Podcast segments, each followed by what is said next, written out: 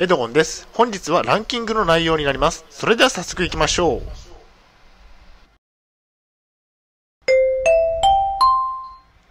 はい、HCAP チャンネルにようこそ。え本日の内容ですが、え障害者への金銭的支援ランキングトップ3といった内容でお送りしたいと思います。え前提条件は、私の経験をもとにした主観的なランキングです。統合失調症で3年間も精神病院に入院をしていました。大変申し訳ないのですが、ポッドキャストの方は写真が見れないのでご了承ください。障害者への金銭的支援。第3位は自立支援医療です。医療費が3割負担から1割負担になります。生活保護世帯や住民税非課税世帯は無料。えっ、と、住民税非課税世帯については、東京都の場合は、場合は無料になっております。えクリニックや薬局の費用が対象になります。え月に数千円ですが、だいぶ助かりますね。えー自立支援医療のおかげで金銭的に助かっています。私は、えー住民税非課税世帯なので、えー医療費は0円となり、クリニックの窓口ではお金は払っていませんということですね。まあ、東京都に住んでいる方だけの、えメリットになっております。まあ、他の都道府県が、えっと、まあ、えっと、住民税非課税世帯について無料にしているかどうかは、え各自己確認いただけるといいですね。え障害者への金銭的支援。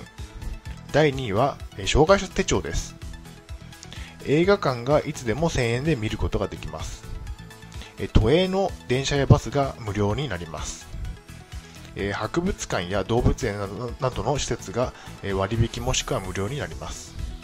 障害者雇用の求人にえ応募することができます。税金の障害者控除があります。生活保護の障害者加算があります。都営住宅に応募ができますということですね。結構メリットが多いですね。え障害者手帳のメリット多いですね。障害者になってしまったら迷わずに障害者手帳を発行するようにしましょうということですね。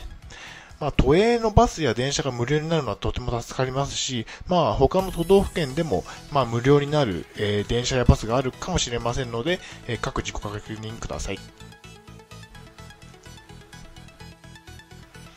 障害者への金銭的支援の第1位は、障害年金です。障害基礎年金が6万5千円ほど。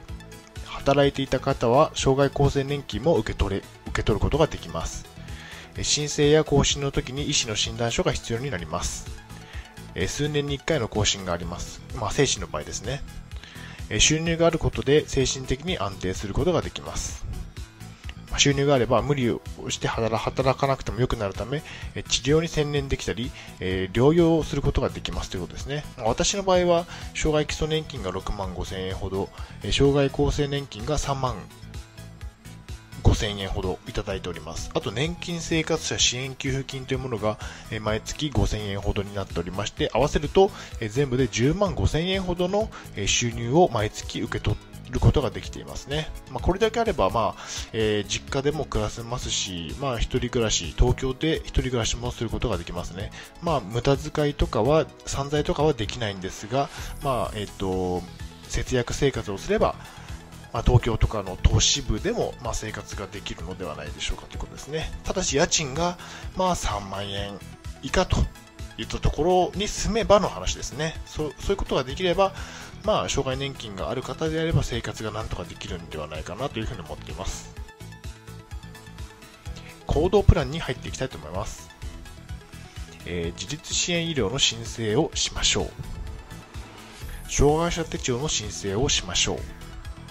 障害年金の申請、そして、えー時期が来たら更新もしましょう。無理をして働かないということですね。えっ、と、無理をして働いて病気が再発して、えっ、と、精神病院に入院といったことにならないように気をつけましょうということですね。決して無理はしてしてはいけません。では本日の振り返りに入っていきたいと思います。本日は、障害者への金銭的支援ランキングトップ3といった内容でお送りしました。第3位は自立支援医療。第2位は障害者手帳。第1位は障害年金でした。最後に終わりにです。最後までご覧いただきありがとうございます。ブログ HCAP も2年間運営しています。Twitter もやっています。チャンネル登録といいねボタンを押していただけると嬉しいです。また次の動画、ポッドキャストでお会いしましょう。病気の方は無理のなさらずお過ごしください。